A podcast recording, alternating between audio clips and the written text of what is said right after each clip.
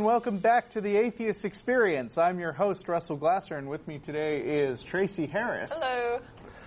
Uh, today is Sunday, July seventh, two thousand thirteen. We are a live call-in public access atheist television show based in Austin, Texas, and dedicated to promoting positive atheism and the separation of church and state.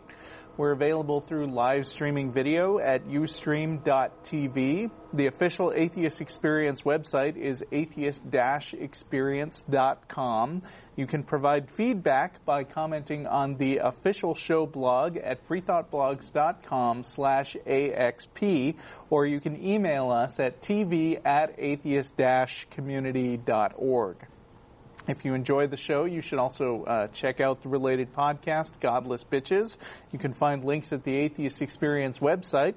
And as always, the cast and crew of the Atheist Experience will be going to dinner after the show at Threadgill's at three oh one West Riverside Drive, arriving at around six p m Uh, so a few things have been happening lately. Last night, Tracie and I, along with Don and uh, show fa- co-founder Joe Zemecki, yeah. were on the Trolling with Logic podcast, where the sound quality was horrible. But they made up for that by um, accidentally double booking us with James Randi. So uh, we got to uh, have have kind of a conversation with him, and then we got to do our own thing after that. Yeah. Uh, so if you want to hear the uh, the replay of that, which I'm sure will eventually go up, uh, Google Trolling with Logic. Yeah, yeah. I don't it know wasn't how just I'll... a normal podcast either. Yeah, no, it was an all-night marathon kind of thing. Yeah, but are we allowed to say what it benefits? Or? No, we're okay, probably not. Sorry, we can't talk about it more, but you could probably look it up if you yeah. something like that were something you were interested in finding right. out more about.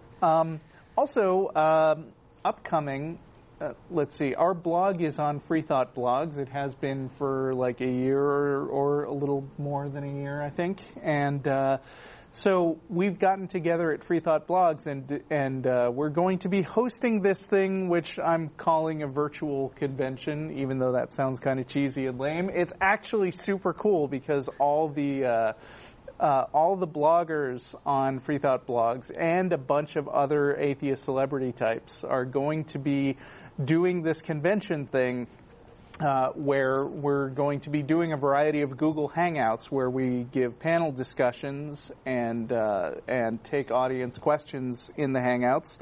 Uh, the blurb at P Z Myers' blog says, Freethought FTBCon, which you can Google, all one word, FTBCon. It's a free online conference organized by the Freethought Blogs Network. It will take place on July nineteenth through twenty-first and will focus on social justice, technology, and the future of the Freethought movement. Uh, I'm going to be doing an hour or possibly two-hour panel with uh, Jamila Bey, who's a national radio host and awesome. Uh, and uh, Dave Silverman's going to be there. Uh, Dan Finke, who we who we talked to a few weeks ago, is going to be doing his own thing on a panel. Uh, my wife's going to be doing a women in gaming type thing, and uh, I know Beth Presswood has got her own thing. So um, July nineteenth through twenty-first, look it up. How's it going, Tracie? Okay. All right. Any uh, anything to share today, or uh, should we just dive into the callers? Um, I do want to mention one thing, because I promised uh, someone who wrote to us that I would mention it. Okay. We had somebody send us a letter um, about a a person who was uh, set on fire and killed in Iraq um, because they're gay. So obviously the response, I guess, was to burn them to death in the street. Mm. And I they asked if I would mention, you know, the the treatment or the, the position of gays in Iraq, and so I wanted to just kind of, you know, I, I did look it up, I did start doing some research on it, and there wouldn't really be much that I could add that I think most of our regular viewers wouldn't already guess. Uh, it's the laws there are extremely ambiguous and sort of back and forth about whether or not they actually even allow people to be gay there, or whether or not they uh, protect anybody that might be gay from certain types of uh, treatment. Um, and when it comes to a place like that, a lot of times there's a lot of vigilante sort of honor justice. And so you get uh, people being killed where it's, it may or may not be state-endorsed, but a lot of times it's not really uh, that badly punished or looked at as that much of a problem. It's very similar to what you hear uh, when it comes to uh, honor killings of young women who might be uh, accused of, you know, holding hands with someone uh, or something, you know, just that bad. And so between the ambiguous sort of laws that are not clear on a position in Iraq and the vigilante justice that is so common and not really uh, harshly punished or policed that well, and uh, the honor-killing culture, uh, I just want to kind of throw it out there that uh, gays are in a very similar boat to women uh, in that regard, as far as, you know, and it's, I guess...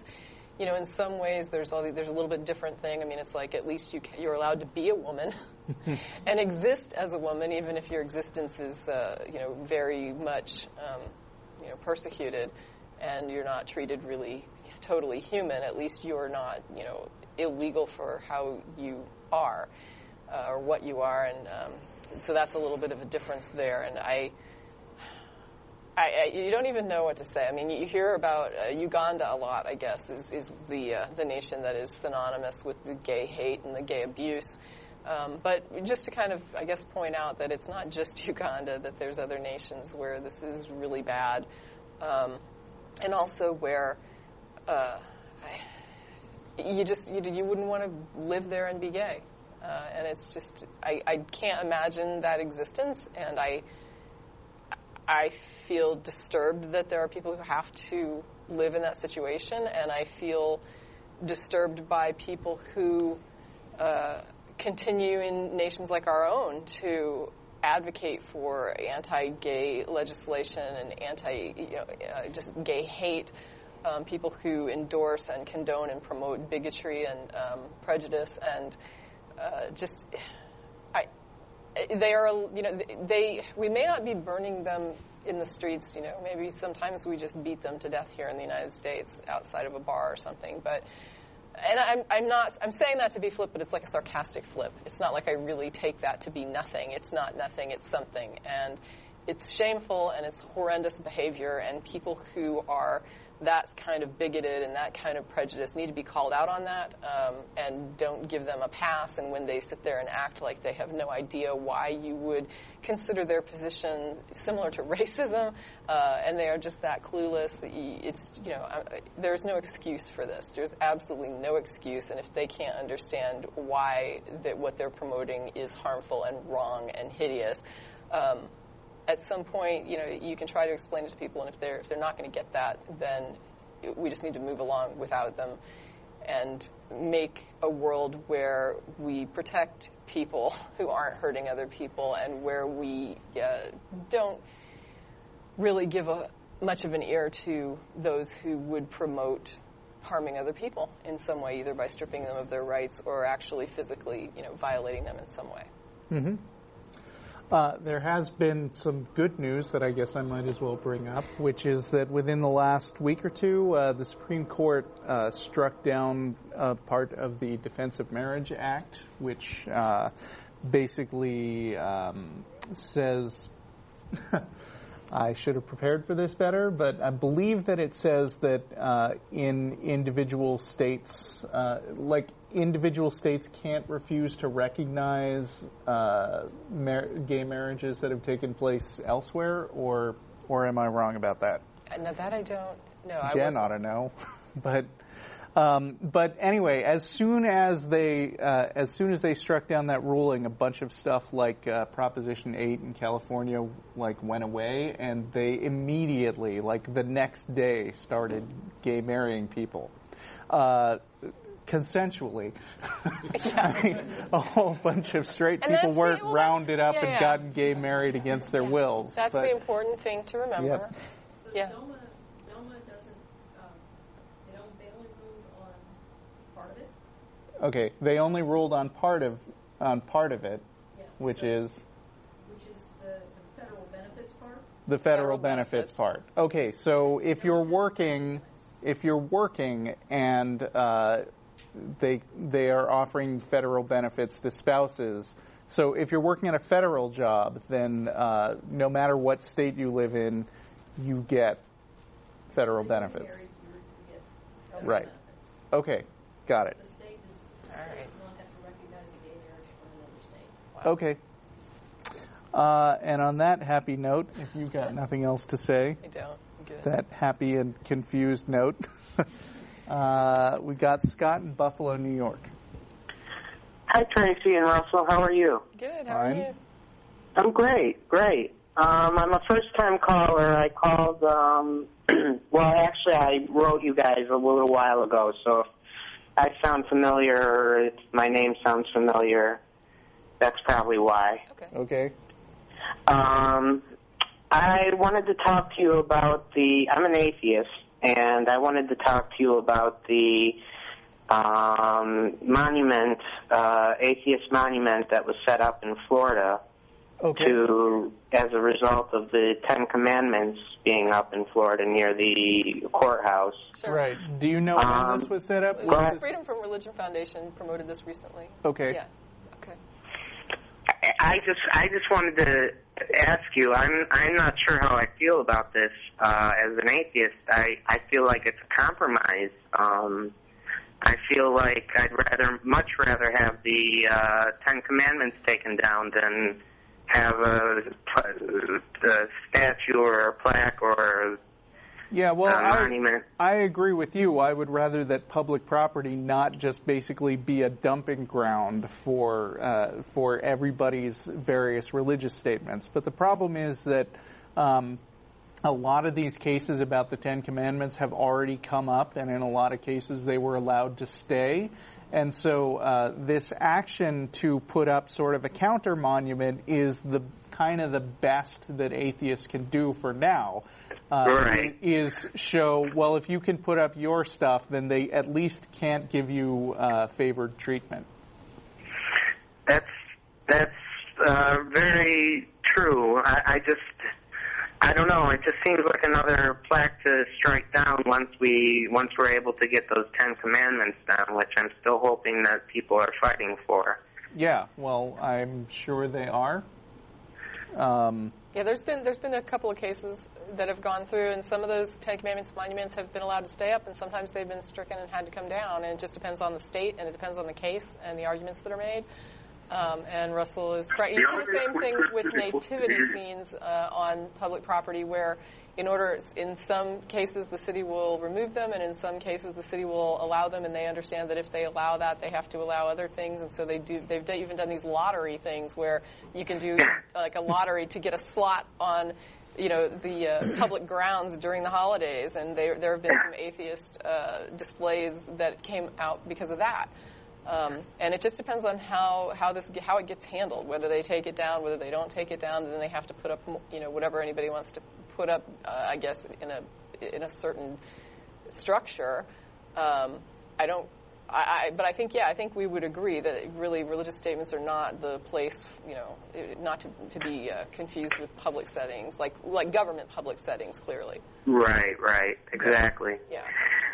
Well, I won't take up much of your time. I just wanted to hear what your opinions were about that. Yeah, well, I mean, we agree with you. It's just that, you know, theocrats are just constantly going around trying to, I think I heard Jeff D. once say basically, you know, do be like a dog peeing on everything to make it smell like them.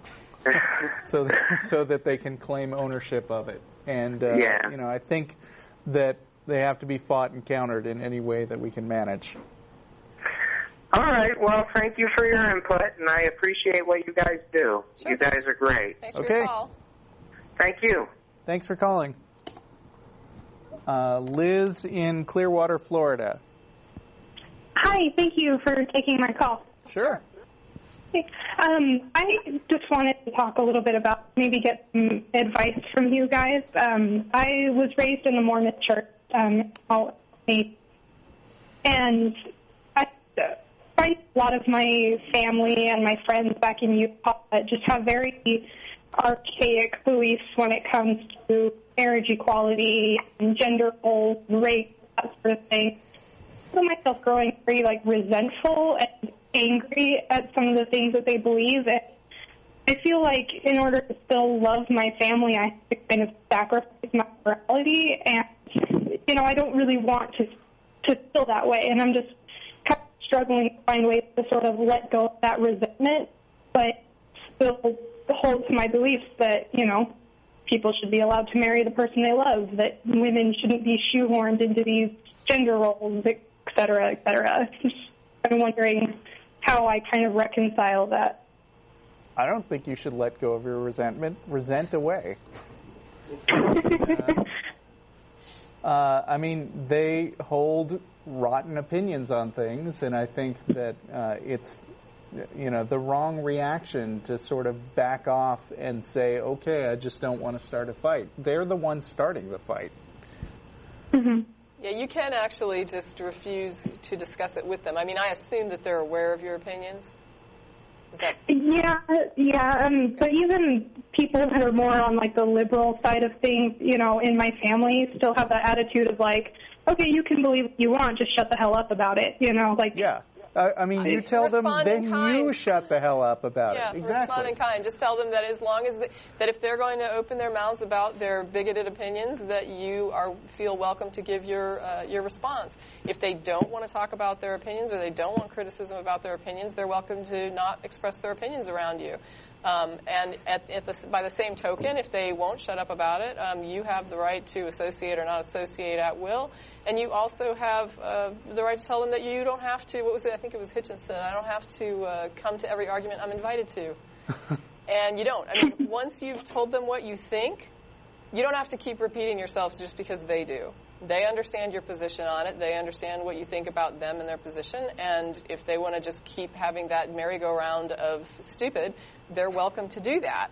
But they're not going to do it with involving you constantly in it. Right. I've... Did you say they live in Utah? Um, a lot of them do, yeah. Yeah, that's good for you because you're in Florida, right? Yeah. Yeah. That helps. Yeah. yeah. I, I mean, I favor a totally tit-for-tat position on uh, on religious discussions. I don't go around ringing people's doorbells or inviting people to, you know, just telling everybody, hey, if you believe in God, then you're stupid. I mean, I don't think that. But right. uh, but if they're going to bring up a religious argument, uh, you know, if they're going to say, well, I think, you know, gay marriage should be illegal or whatever, then they're inviting me to... Yeah. Comment on their opinions, and they don't have the standing to to tell me I should shut up. Yeah. Well, even I, I find that even when it's not really about arguments and things like that, like if we don't talk about it, I still find myself feeling resentful because, you know, my family defends, you know, prophets of the church who told kids that, you know, Caucasians should only marry Caucasians. And they think that that's perfectly fine that a prophet said that. And even if we don't argue about it, I still just find that completely absurd. And I just sure. so, like, angry and resentful about it, even if we don't ever argue, you welcome, know? Welcome to a family. Yeah, you can't force people to not believe terrible things. You can, all you can do is let them know that you don't agree with them and, uh, you know, either... have those knockdown, drag-out arguments, or avoid those people. Yeah. Um, yeah, I wish we had a magic bullet, but we don't.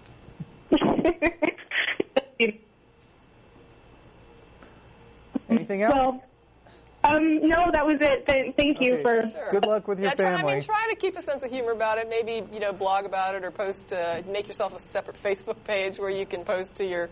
Uh, reasonable friends and hmm. kind of, you know, get let some steam off and laugh about it and have some fun with it and, st- you know, just, oh, you'll never believe the goofy thing my aunt so-and-so said or however you want to word it. But you can you can go and have some fun with it, you know, and, and know that uh, we're heading in a, in a more liberal direction, and so that's a good thing. Right. Yeah. Okay, well, thank you so much. Sure. All right, thanks for calling. Thanks.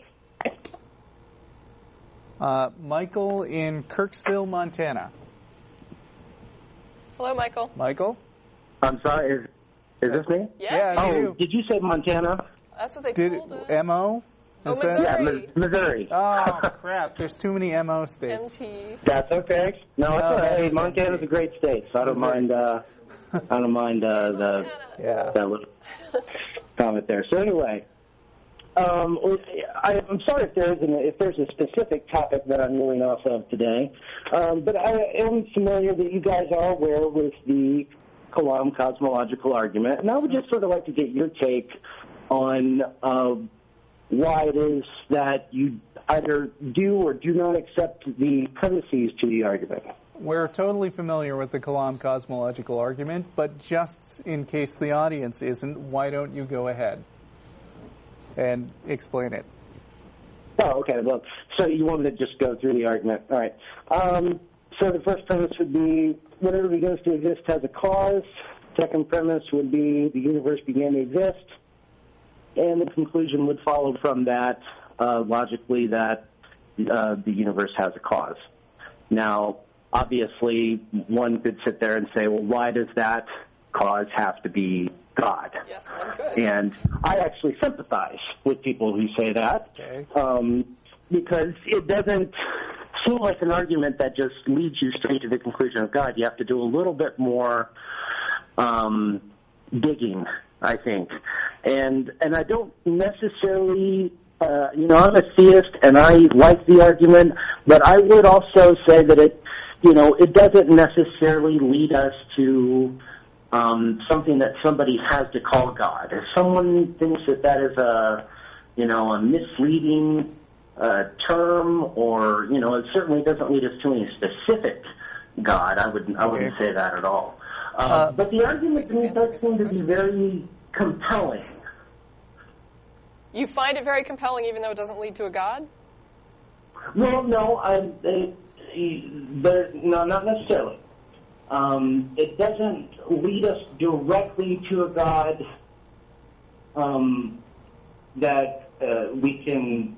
Uh, I'm trying to. Do you understand what I'm trying to say? It I don't see how it leads to any kind of a God. It doesn't prove it in the same way that. I don't think it even uh, hints at it. Something has a cause, therefore my toaster broke. There's well, there was a cause for it, therefore God. How does that? I mean, I don't even get it. Well, I'm sorry. What don't you get? If my I toaster breaks, there's a cause. Why would I say it's God? I mean, how do I get to God from there's a cause required? Yes, there's a cause required for why my toaster broke. Why in the world would I assume it's God? Okay, that's a good question. Yeah. Um, so, I'm sorry. You were going to say something? No, no. I mean, unless you. Well, Well, I mean, the the other question, that is a good question, though. Uh, but uh, the other question I usually ask, just to make sure that we're all on the same page, is what do you mean by the universe? Uh, by the universe, I would mean all uh, uh, all of space and time. Oh, okay. So how do you know that began to exist? Okay. Uh, well, it, that that comes with uh, my view of the A theory of time. Okay. Um, there are, I mean, some people appeal to the the the Big Bang. I don't necessarily like. Yeah, to yeah, go. But I mean, but when we talk about the Big Bang, that's a different use of the word universe because that doesn't necessarily encapsulate all of space and time. Although I think Lawrence Krauss's lectures would imply that it does. But the universe, as we know it in the Big Bang, uh, is is only sort of a state transition. Like the the known universe that contains all the galaxies we have is not the same as like the set of everything that exists, as far as we know. I mean, like there could be like a bigger metaverse around the universe that started with the Big Bang, for all we know. Uh-huh. So well, there, there's no certainty that the universe, in the sense of everything that exists, started with the Big Bang, or okay. or began to exist. Okay. Yeah. No. And I could and, and I could sympathize with that. I could. Okay. You know, I could understand that. Um, and that's typically why I don't like to go uh, the the Big Bang route. Um, however, if we if we also don't, uh, and I don't know if you do or not. Uh, allow the infinite regress then if there was another, uh, let's say there is another universe before our universe or whatnot, um, I, I personally don't believe that we can have an infinite amount of universes behind that. But you believe in God, and you don't believe that God began to exist, right? No, no, not at all. So you believe that God is infinite. So you're just basically splitting hairs on some things can be infinite and some can't. Not necessarily, no. It's, uh, if God is a timeless entity, in other words, not bound by time. Well, who says the metaverse isn't a timeless entity? Right. Hmm. So, okay, so in other words, just uh, uh, sort of a, a B theory of it just exists and there's well, no Well, it's real... not, I wouldn't dignify it by calling it a theory because it's not something that's, like, tested, but you're trying to rule out all possible alternatives, and I'm saying, you know, you also need to be able to test it in order to rule that out. And that's why, okay. as atheists, we usually say, in order to accept a God, a more productive line of argument would be to try to come up with some specific evidence that points specifically to uh, a God actually existing instead of just trying to remove every possible thing that isn't a God. Instead of trying to remove everything. Right, like, there. yeah, like with, with, uh, with scientific reasoning, you generally look for evidence that points toward your specific theory. Right. And so I don't think... the Kalam cosmological argument is, I, I mean, I don't get terribly excited by it just because it's trying to say, well, I can't think of anything other than a God that could match my conditions. Yeah, I mean, the other thing is there's there's a little bit of a, okay, do you understand that, like, if there's a if there's an argument that's framed a certain way, you can sometimes take that framing and apply it in another area to help somebody kind of understand why the argument doesn't work, right? So sometimes people will uh, give the example of, you know, uh, after this, therefore, because of this, and they want to illustrate how that might not work, and they'll give different examples, and they'll say, like, you know, every morning my rooster crows right before the sun comes up, therefore my rooster crowing causes the sun to come up. And it's just right. an illustration. It's like a little, you know, it, it, nobody would really say that, but it's an illustration of how the argument is flawed when you can see what happens when you plug things in and it doesn't work. And so what I tend to do is I look at the frame of God exists and causes this thing. This thing happened, therefore God. And that's kind of the that's kind of what Kalam falls into. And there's a lot of arguments that apologists put forward that fall into the same framing. And when I take that and I move it and say, let's use a parameter that's not your God. Let's look at something that's not your God so that we can just look at the argument framing here. And we can say, uh, if I said gremlins exist and they okay. break machines...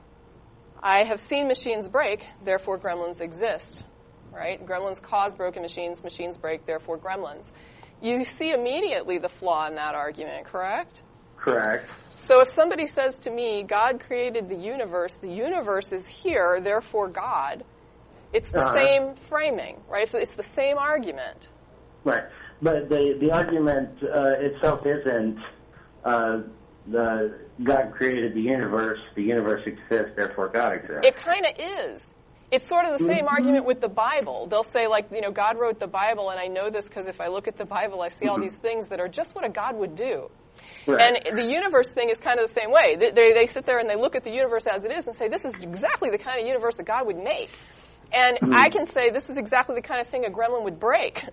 The, the uh, fact is, I don't know what a gremlin would break because I don't know anything about gremlins. I've never examined one, and no one really that I'm think. I think it's fair to say that we can probably discount someone saying they've examined a God and they can tell us what a God does or how it works and the well, mechanism no, yeah, of God. No. Okay, so if we're there, I mean, I, nobody knows what kind of universe a God would make or if a God even exists. There's a there's a line that says things that don't exist can't be the cause of other things, which I it's just you know I mean that's it's nothing fancy about it. It's just a, a reality, and right. the idea is. Unless a God exists, it could not have created this universe. It could not have created it in any way that it would have existed. We can't say what kind of a universe a God would create because we don't know what a God is. We don't know what it would create, if it even exists, or what it would do if it did exist. And True. So when we're looking at this universe as evidence of a God, we really don't even know what we're evaluating here. we first have to examine this God or have some information about the God in order to make some kind of an informed judgment about what it would do or how it would do it, and we don't have that. Mm-hmm. Well, it, to me, that I mean, there's a lot of information in there. I mean, we've got we've got the uh, sort of the quasi-objection of the metaverse, and then we've got the well, the metaverse the, the isn't really an objection. The, the Kremlin thing, which is not a direct uh, comparison uh, to plugging is. in uh, to plugging in stuff into the Quam itself. I do understand what you mean about. You know, uh, we can't necessarily speculate on what kind of universe God would create. Um, or if there even is a God that could have created well, no, it. But, but, the, the, but the whole the whole argument is to get to the conclusion that there is God. So yeah, we wouldn't want to does. say that there is a God, so here's my argument for it. Well, you, But um, that's kind of what it does. Because at the end of it, when you have just the cause, it has to have a cause. In order to right. get to God, you have to start making assumptions that, you know, and, and the cause is God because this is all these types of things that God would do. Right. Well, I'd not, I wouldn't necessarily say that they're assumptions. I mean, the, at the end of the argument, it doesn't go, therefore the universe must have to exist, or there, therefore the universe had a cause, and that cause must be God. That's not where the argument cuts then off. Then it's not right. a compelling argument for God. Well, yeah, but you have to, you have to, I think, dig down deeper through the premises to get to that point. I mean, it, it kind of seems as if though you're, you're, you're throwing it out there as if though it's a God of the gaps argument. I, I but think it's it only is. That, and it's only coming across that way because of the way that you're restating it. I don't necessarily think it gets us to that. So, so uh, let me address the Kalam cosmological argument directly, because you asked which of the premises are flawed, and I think the answer is kind of all of them. Uh, so, okay, what begins to exist has to have a cause. Well, that we don't necessarily know that in all uh, in all situations, and that's where I think Lawrence Krauss's A Universe from Nothing would come in, where he's talking about the fact that matter and antimatter reactions are happening uh-huh. all the time without necessarily a reason. The universe began to exist? We don't know that, and it depends on what you mean by universe. Like I said at the beginning of the call. And then, therefore, the universe has a cause. Well, it, the, a co- since the first two premises are both kind of dubious, then that's just a conclusion from those two things that doesn't necessarily follow. And then, like you've both been saying, even if that's completely valid, it doesn't get you to a God. It's just convenient oh. to call it a God. Right. I wouldn't necessarily say it. Maybe let's say it would be fair that it fits the description of what I believe that a God is. Okay. What do you believe a God is? Okay. Well, I believe that a God is the is a supreme being, a, a maximally great okay. being. Um, so, if the Kalam cosmological argument was right, what would make it a being? Where did I mean? I assume this being has oh, intelligence, okay. right? Sure. Yeah. Um, If, uh, so what we're dealing with here is um, uh, an eternal entity, okay? But when we have a temporal effect like the universe, but this also, you have to take into consideration that uh, both the first and the second, uh, basically the argument is uh, correct. So just pretend with well, me right I mean, now. Yeah. You, if you, I said that it was it. correct, um, what would the next yeah. step be? Okay. So and it's not. How can a... Um, an eternal entity bring about a temporal effect, like the universe? The only way that I see that that being possible is that it would have to make a conscious de- decision in so order where for did it. This, so intelligence is one of the Wait, most complicated things we know where already. Did, where did we even get that? What? Like, where did intelligence even come in? It, yeah, it, it's part know. of his definition of a God, but I don't know where yeah, it's. That's I, my I, point. I, I'm where not did following the intelligence how that got inserted. From? Okay, well, that derives from the premise um, that, uh, that this being must be timeless, because if it wasn't timeless, then it would be uh, subject to the problem of infinite regress that we run into with the sub-arguments of the second premise. Oh, I guess, wait, I have an issue here, because, okay, we have existence, right? I mean, yeah, would well, you agree that existence is the things that, there are things that exist? Yes. Oh, okay. Yeah, I would agree that. All right, and... It sounds like what you're saying is that you think that, do you think that at some point there was like a state of complete non-existence that existed? No, no, no. That would be absurd. Okay. No. I agree. I was, I'm just trying to make sure we're on the same page. So yeah. Existence would be a necessary state in your mind, right? Uh, existence, well, ex yes, yes. Okay, all right. I mean, so if existence is a necessary state, then why does it need a creator or a beginning or something like that? Well, no, uh, I'm kind of not following you now. If that's, we that's... can't have a state of non-existence and existence is a necessary state, then what is the use of a creator? Well, if a creator exists, then that would be a state of well, existence. Well, if, but what I'm saying is we have things that exist now, and I'm saying, like, for example, I, you know, and I hate, I hate to get too far into this because I'm you know, not, anyway, I don't want to even pretend I know anything about physics, but if you have, uh, like, I'm going to throw out matter and energy, and I apologize to the physics geeks if I'm saying something wrong, but, no, but you have, let's say you have, like, matter and energy or whatever, or, or whatever it is, and it's there, and I sure. guess what I'm asking is, why can't it always be there and always be changing?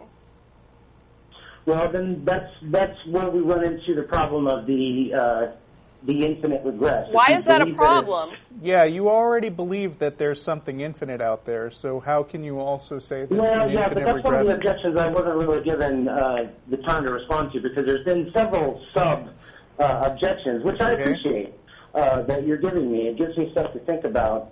Uh, But if God is a timeless being, then he's not subject to uh, an infinite regress. What if we just have a timeless nature okay, that well, isn't subject I mean, to infinite regress? Someone, I suppose, could take um, what, in response. Mm-hmm. I don't necessarily... I don't necessarily see how we get to timeless nature. Because I can't... When we have, I, I can't when we have time within nature. Well, we have time within this nature, but what I'm saying is what if there's just a, a natural change that just keeps occurring, changing into different things and, you know, whatever. But what I'm saying is if if I can't say that non-existence exists because that's an absurdity, right. then I have to accept that existence is a necessary and constant state. And right. it may change, like what existence represents could change, but I don't know how I would defend that at some point, either in the past or in the future, non-existence would exist. I, I can't well, see no, how I no, would defend that. I wouldn't that. say that non-existence exists. Okay, no. so if this existence is necessary, whether it's in this form or some other form, I don't know why you keep thinking that a creator had to bring it about. Well, because I'm dealing with what, uh, with the experience that I have. I don't know of uh, any... non-existent state of things. Um, I wasn't around for that. Okay, so well, do you know of any, do you know of any gods? You, you sort of have to postulate. wait a minute, wait a minute. Okay, I'm here with the universe. I understand that there's a time. Uh, to me, at least, there is a tense. There is past, present, and future. Um, I do not see how in the world it could go infinitely into the past. Well, that's an argument from ignorance if we start saying, I don't yeah. see how it could... You know, I might not see how it could. That doesn't mean that it has to be intuitively right. uh, You're, you're aligned. saying you don't have any direct experience of those things, but do you have any direct experience with a god? Well, yeah, but that would be... Well, uh, then why didn't you start with that, that, that instead of this roundabout pseudo-philosophical uh, bullshit? I'm sorry. Go ahead. Well, no, I mean, the question would be then, was Kalam the argument that convinced you a god exists? Was that what, was that what convinced you to be a theist? Oh, no. Then why are we talking about it? Well, because I, well, because I, I mean, wow, that seems a little weird, but um, how is that weird? It was a compelling argument. I think but it didn't convince you. What convinced you was something else. So why? But just, uh, let me tell you. Let me tell you why. That's a good question. Let me go ahead and answer that. Um, you guys obviously know that anybody could get up and just create a god, and then we could have millions of gods, and everyone could say that their god is the right one. Yeah. Well, how do we know which god is the right one? Or if any of them are. Sure. Right.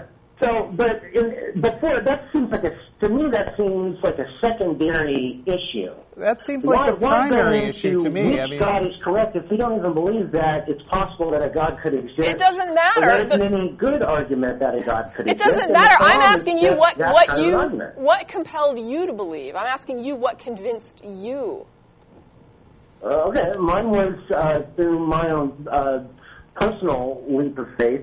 Uh, and I was compelled by the uh, the teaching of Jesus of Nazareth. Um, I had a curiosity and I went with it, and when I went with it, I, uh, you know, I became uh, enlightened into his uh, into his. Um, uh, I'm, usually don't. They usually share this more in the form of a story, so it's hard to put it into. Uh, basically, well, I, I don't think we have time for that. But well, I guess Christ. what I'm so asking though is, what has convinced you? What has convinced you that a God exists? Like, what is that thing that you are like? This is God. This is what I understand to be God. Well, that um, uh, the belief in a God. I also, I mean, this gets into another sub argument, which I don't think we have time to get into. I've already taken up quite a bit, but. Um, Uh, I believe that God is a properly basic belief, or that I, people believe it in the basic way.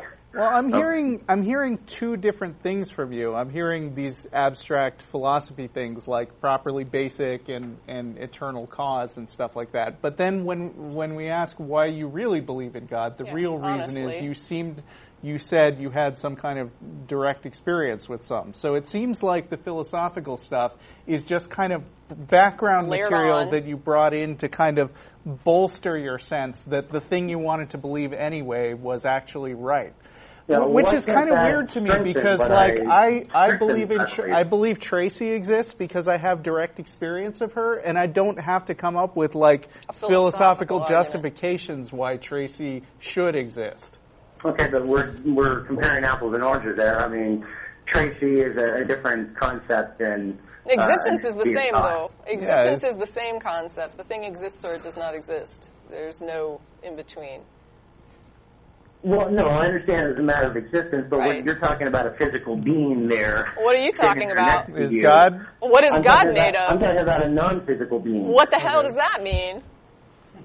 It's a it's a mind, an entity. Oh, the minds well, are mind physical. I know are, are properties of brains. Everything there is to know about. Wait, wait, wait. A what mind this entity is doesn't mean that it doesn't exist. Just as he cannot explain everything there is to know about Tracie and her make okay. and her physiological makeup. Yeah, but oh, wait a minute. I don't know. So much wrong with this. No, I don't. Know. I don't need to have every too much wrong. Oh, when somebody starts to tell me that a mind is minds are non-physical, I don't even know what that means. I mean, that to me is nonsense. Sensical.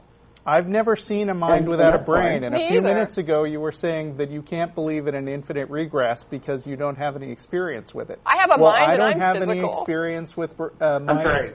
I, I wanted to hear what you said, and hmm. uh, go ahead and say that My again. Fault. Go for it. Would you? About you. the infinite regress? Okay. I, I mean, uh, you know, you, you can't, like, play both sides of the table and say that you can't believe stuff without direct experience with it and then introduce this concept of, like, a non-physical, you know, a not physically based mind when all the minds that I've seen are based in brains. So you've seen a mind? No, I haven't literally seen a mind, but okay. I've perceived... But you believe that one exists. Right. Okay, and you believe that because someone else has exhibited... Uh, certain qualities that you believe is mine. Sure. Okay. Yeah, and I would and I would say that that is that is fair. Now you don't have any demonstration that that mind is tied to the body, but you... Yes, we do. Um, what do you mean we don't? Is, have you, you ever seen Whoa. somebody... Whoa, we have nothing but information that demonstrates it's tied to a brain. You can actually watch people go through mental processes with ner- with, with their brains hooked up to machines that'll show yeah. you what's going on. And the other thing is we brain have machines damage? that can... You can look at an image, they can hook you to this machine, and it can read what you just saw and output something that is very similar to what you were just looking at. So, right. I mean, I it's all stored in your brain. Is, is tied to the brain. I wouldn't necessarily say it's the There is no is evidence that it exists separate from the brain. Uh, did, what is, I'm sorry, say that again? There is no evidence to suggest that it, it exists separately from your brain. Every piece of evidence we have about the mind that is demonstrated is tied to physical activity in the brain. There is no other evidence of mind activity outside of a brain. Okay, so I so I don't have any self, is what you're saying. I didn't say that. I said that it's in your brain. Well, sure. Well, no, but if if my if my mind is nothing but matter and energy, sure, then it's just following the physical laws that are set in place. And I really everything are uncomfortable that I'm saying on this show and everything you're saying on this show is just. Right. Uh, a Just product what? of the matter mm-hmm. working with the physical law. So oh, there really is no, I mean, what does the mind have to say about intentionality? What are you talking about? I think physical beings can have intention. My dog or a cat could have intention. Right. Do it you doesn't think have the, to be. Do you think that dogs and cats have souls? Better. There is no sense of I anymore when you what do that. What are you talking about? There are animal. There, wait, there are animal. You're you're saying that you don't believe that a brain can create uh, the self-awareness, which, in my opinion, is is I don't even know why you would say that. Like, why yeah, would what, you assert such okay, a thing? Okay, and what is self-awareness? Can we can we examine that? You just said it's the it's the self-referencing when you say I, and there are other species that ex, that exhibit this as well, that they understand oh, that their because existence. Because I say I doesn't mean that that actually exists. You are self-referencing, right? I can self-reference. I'm not going to play games with you here. We understand what you're talking about. about when you say I and me. There are parts of your brain that have to do with processes like running your kidneys, for example, that you are not aware of. Your brain has a lot going on, and there's this little sure. part of it that is sure. creates that is this thing that you are that is your consciousness or your, your self-awareness or your self-referencing that is the conduit right. between you and the external world, between the brain and the external world. You're not really aware of the whole the hundred percent of the brain that's going on here. You're aware of this tiny part of it. That's awareness. And that little part is not running the show because you have all this other stuff that you're not aware of that's going on without your awareness. So to think that you are controlling your brain is um, arrogant and I think incorrect. And I think that you are a product of your brain. I may be wrong, but I think that there is no evidence to suggest that you're, that there's some sort of mental process happening that is divorced from your brain. Okay. Well, and I wouldn't expect I wouldn't expect you to adopt an idea like that because that would be a really bizarre, you know, atheist approach to say that you believed in something that was non-physical. Well, some people do. I've met people that believe in souls but don't believe in God.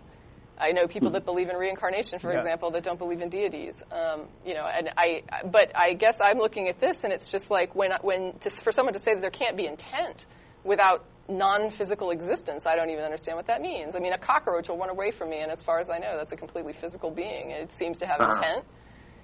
Um, right. And and also, when we talk about whether things are physical or not, we have to make a distinction, you know, that that things which are patterns are not dependent on their specific physical medium. Like, for instance, uh, the Bible can be written on paper, and it can be written in, you know, hundreds of different languages. Um And it can be not written on paper. It could be stored in a C D ROM and displayed on a screen, which is a completely different physical medium. Right. Whether that thing is actually the Bible or not depends on sort of the the structure of the way the letters are put together and how they're translated.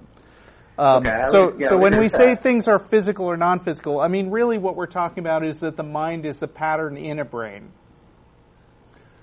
Is a physical pattern in the brain.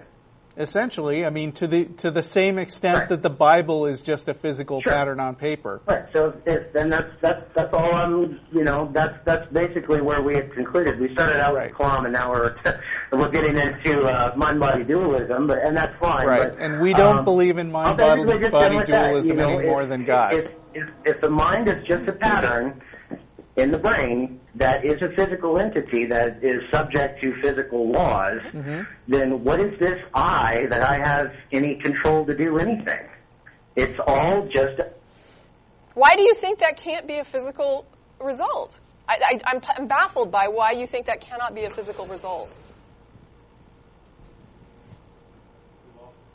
Oh, oh, no, we lost the call. Well, I was going to try to move on okay. anyway, We're, but yeah. uh, th- it was a really interesting conversation, Michael, and uh, you are welcome to call back another week. Uh, anyway, we got ten minutes left, and we got another Michael in Denver. Hello, Michael, Michael in Denver. Michael in Denver. Colorado. Hi, I'm there. Here. Hey, thank you for waiting. No problem. I wasn't sure how long I was going to go on. Oh, so sorry. Neither were That's we. Okay. Yeah. Anyway, um, just like to say I'm a big fan, first of all. Um, I, I just kind of wanted to get your perspective from an atheist viewpoint on the desire to end your life or that sort of being a an option or that whole issue, I guess. Are we talking about you? Um, me, but also anyone, really. Well, no, I mean, well, I think what Russell's asking is, are you, are you having are thoughts you suicidal? of suicide? Uh, not per se. Okay. All right. Well, we just okay. want to be clear. No, I, I'm not going to kill myself or something if you answer wrong. So okay, don't so worry about okay. that. All right. So you're just asking in general what would be our philosophy of end of life. Well, I mean, you know, it, it affects me, but it's, it's sort of just a general effect sure, sure. question. Okay. Gotcha. Um, I, I don't know if you two have read uh, The Moral Landscape by Sam Harris. I haven't, but, I mean, Matt assures me that Sam Harris's views are very similar to his own, and uh, I've heard yeah. Matt's arguments yeah. about morality yeah. lots. Well, there's a small part, part of that book where he talks about a friend of his, or I don't know if it's a friend, but an acquaintance anyway, who apparently emailed everyone he knew to say that he decided to kill himself, hmm. and then Sam Harris talked about them e- emailing him back to sort of try to convince him out of this. And that apparently didn't work, so okay. he eventually did kill himself.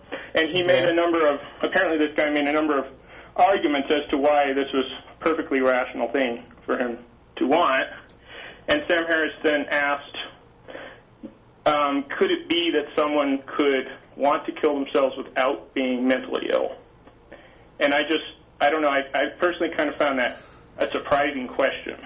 Okay, so, I, I don't mean, know what you thought about that. Well, first of all, let's just take off the table the idea of somebody that's like chronically ill or in horrible pain. And I mean, I, th- I think that we can agree that's not what we're talking about here. Is that correct? We're just saying like somebody that's no, not physically like okay. someone who's terminally ill. No, right, right. Um, no, I, and you're People asking could a person need to be more accepting of uh, that sort of impulse if someone sure. is terminally ill? But yeah, yeah, I agree. Yeah. Okay, so if somebody's physically healthy and well and they simply don't want to live anymore, and you're asking, could a person have that attitude and be mentally healthy? In your view?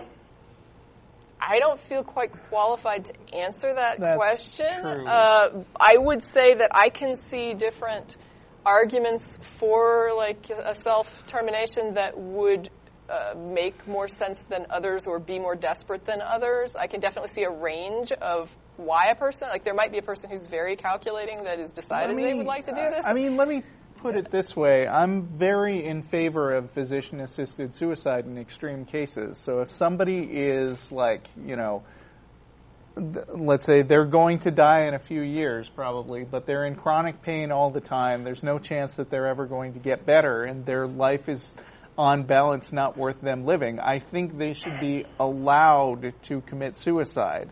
But then when I put it in those terms, it's really more of a shades of gray, you know, it's, it's more of a gray scale. It's like, you know, I would not commit suicide. I really like being alive, and I think that life is worth living, and I think that the experiences that I will continue having uh, are reason enough to keep me alive. But then, you know, I can picture a scale of things getting worse and worse and worse, and I don't know exactly where the line is between me and a person who's in chronic pain all the time, but there is, for me, the line would be way over to one side, but right. but that that line is there, and it's probably kind of fuzzy.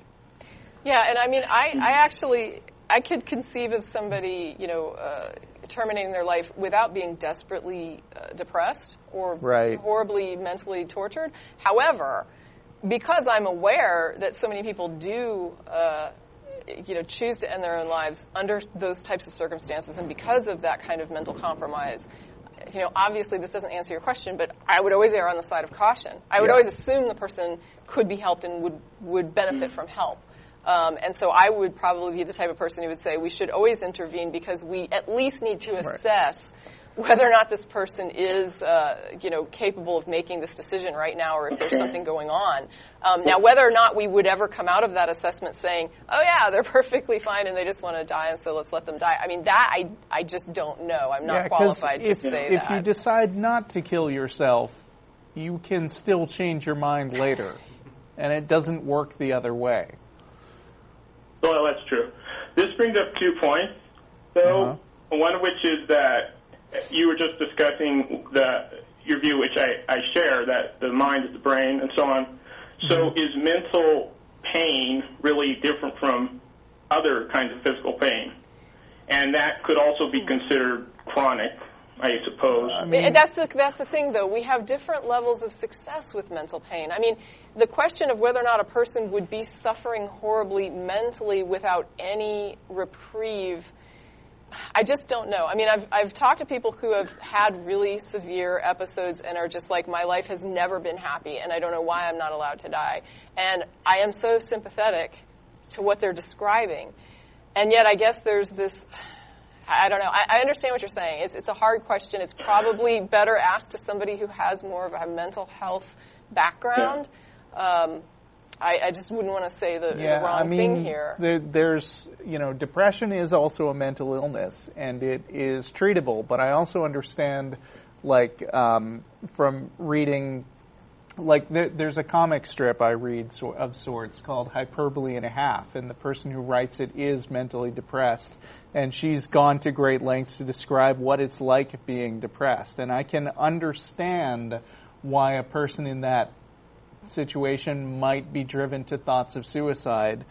I would hope they wouldn't do it. Uh, and, you know, l- I think back to what Tracie said right at the beginning, I'm not qualified to uh, really make those yeah, kind of decisions. I realize about that. I was just sort of thinking of it in a sort of, in a philosophic terms, if that makes sense. Yeah. Right. I mean, I can, I can in my head, uh, you know, model uh, something that I would, I could say, you know, might be a, a person that is competent that could just simply choose to just not care about their life anymore and not see a point to going on. But I, I'm just not sure how real that model is, or how, you know, if that even would represent somebody in reality at all. And, and so even though I can conceive of it, that doesn't mean that it has any bearing on reality whatsoever. And my, well, my yeah. second question regarding this would be, when we talked about intervention, well, you mentioned intervention. How far would that extend? Right. Would that extend to, like, committing someone against their will, or what? Or how long do you try? Or, how yeah. many treatments? How many medications? How many? Because I know yeah. in Colorado you can be committed for three months and then six months after that, and so on. It has to be reviewed regularly and so on. So I guess it probably differs from state to state, but that's mm-hmm. legal anyway. That could be. That doesn't necessarily have anything to do with your moral view on that. Right. But it does make me feel good that at least they're having an assessment from a mental health professional, which is better than me trying to give an ignorant opinion about it. Oh, I, I just looked that up myself. Um, yeah. But, uh, yeah, I, of course I, I realize I'm not, you're not a psychiatrist, so I'm not going for that. But, uh, yeah, just sort of you know, what your philosophical outlook on it might be. Yeah, I mean, I could, I could um, probably imagine it, but I'm not sure how real my imagining is yeah, and how yeah. closely that ties I, I mean, to reality. I'll, I'll just say again, I don't think killing yourself is out of the question, and I think, uh, you know, a lot more discussion would need to be had about where the line is. But we're out of time, so we got to let you go. But thank you. Good question. Yeah, Thanks. Thank you. Keep the good work. Thank you. All right. Bye. Thank you, everyone. Thanks, crew. Thanks, Tracie. Thanks. Uh, FTBCon coming up. Uh, see you at Threadgills, and uh, also see you on T V next week. Bye. We've got all the news right here. I'm going to stop you right there. I see you about to settle on a day-old donut for breakfast. Well, this is a chicken intervention, because McChicken biscuits and Chicken McGriddles are now at McDonald's. So just hit that drive-thru and change your life. For breakfast, you got this. Wake up breakfast. Say good morning to McChicken for breakfast. Right now at your local McDonald's, you can mix and match two Chicken McGriddles or McChicken biscuits for just three dollars. Price and participation may vary at participating McDonald's for a limited time.